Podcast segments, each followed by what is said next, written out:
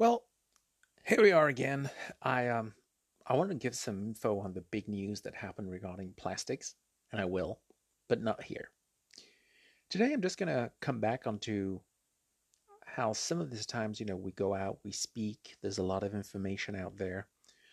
A lot of information sounds boring, repeated, and again, here we go, and people can become cynical, and here comes the turtle, here come the straws, and it's a shame. It's a shame because it becomes a distraction, actually. So here is an article that came out, which I thought illustrated that, and it's called IPC's Words Matter, and So Does the Ocean, by Peter de Menocal and Margaret Leinen, who are contributing here with their opinion in The Hill.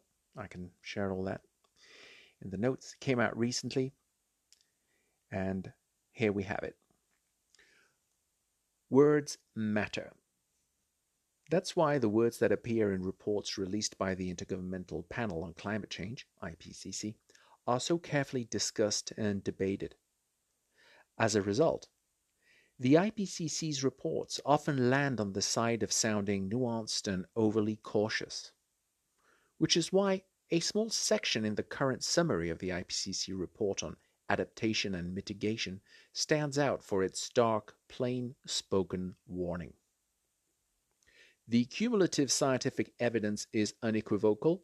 Climate change is a threat to human well-being and planetary health, the report states. Any further delay in concerted anticipatory global action on adaptation and mitigation will miss a brief and rapidly closing window of opportunity to secure a livable and sustainable future for all. Before this window closes, we need to understand the 70% of the planet covered by the ocean, if we're going to be blunt, the worst effects of climate change.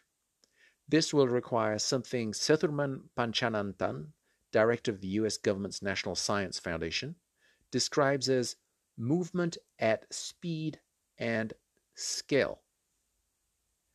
The momentum to make the ocean more transparent requires a coordinated commitment by academia, industry, government, and the nonprofit sector to develop new, more comprehensive and less expensive observing systems. This is not easy, nor is it something we can put off to the future. The ocean has already absorbed roughly 90% of the excess heat produced by human activity since the dawn of the Industrial Age, and we can already see the effects of that excess heat on our planet's life support system.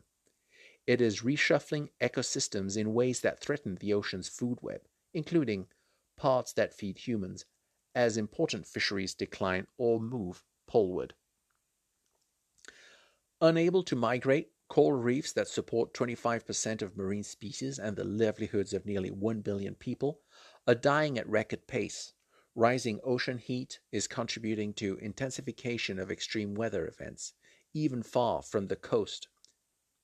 It also drives sea level rise by melting glaciers and causing seawater to expand, leading to the loss of natural habitats and infrastructure that protect shorelines and coastal cities, home to about 40% of global population. Making the measurements we need to support policy decisions is complicated by the fact that the ocean is difficult to observe and monitor. The ocean is immense across its breadth and depth and constantly changing. It is also physically punishing to the sensitive instruments we use.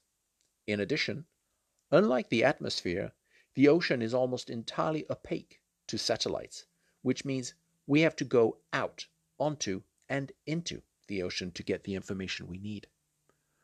But where there is difficulty, there is also opportunity.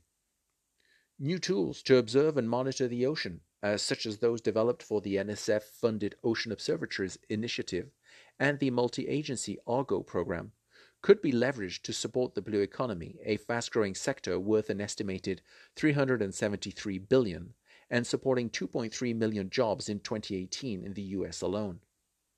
The demand for faster, cheaper ocean-observing technologies combined with data flowing from a comprehensive ocean service observing system will create new markets, especially in those that quantify risk and uncertainty.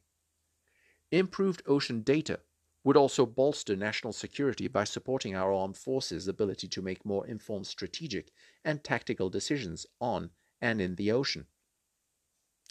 Enhanced monitoring and observing capabilities are essential as we turn increasingly to the ocean for help, stemming the rise of atmospheric greenhouse gas concentrations through a growing list of possible ocean-based carbon dioxide removal strategies. Expansion of mangroves and seagrass, seaweed cultivation, iron fertilization, as well as seafloor carbon storage are just a few of the ideas that might help reduce our projected impacts on the planet and mitigate the disproportionate impact unchecked climate change will have on developing nations. But we have to ensure that our attempts to stave off the worst of climate change do not incur any unintended consequences. Thanks to our growing knowledge of the ocean, we already have a host of tools to help us better predict our climate future. Broadening our understanding of the ocean will help refine models and create new insights we need to make decisions in this rapidly closing window of opportunity. Words matter, but so do actions. How we respond to the far-reaching threats posed by climate change will matter not only to us, but to the generations that follow on this ocean planet. I think no words are needed to be added. This was by Peter de Menocal. He's the president and director of Woods Hole Oceanographic Institution in Woods Hole, Massachusetts. Margaret Leinen is director of Scripps Institution of Oceanography and vice chancellor for marine sciences and the dean of the School of Marine Sciences, at the University of California in San Diego. Thank you very much for listening. Just a little more on the topic of the oceans. How one report that sounds conservative has the chance of being heard and repeated in different tones and voices. And the only purpose of that is to make sure you hear it and you see what you can do and be a part of the solution. Thank you so much for listening. Till the next recording.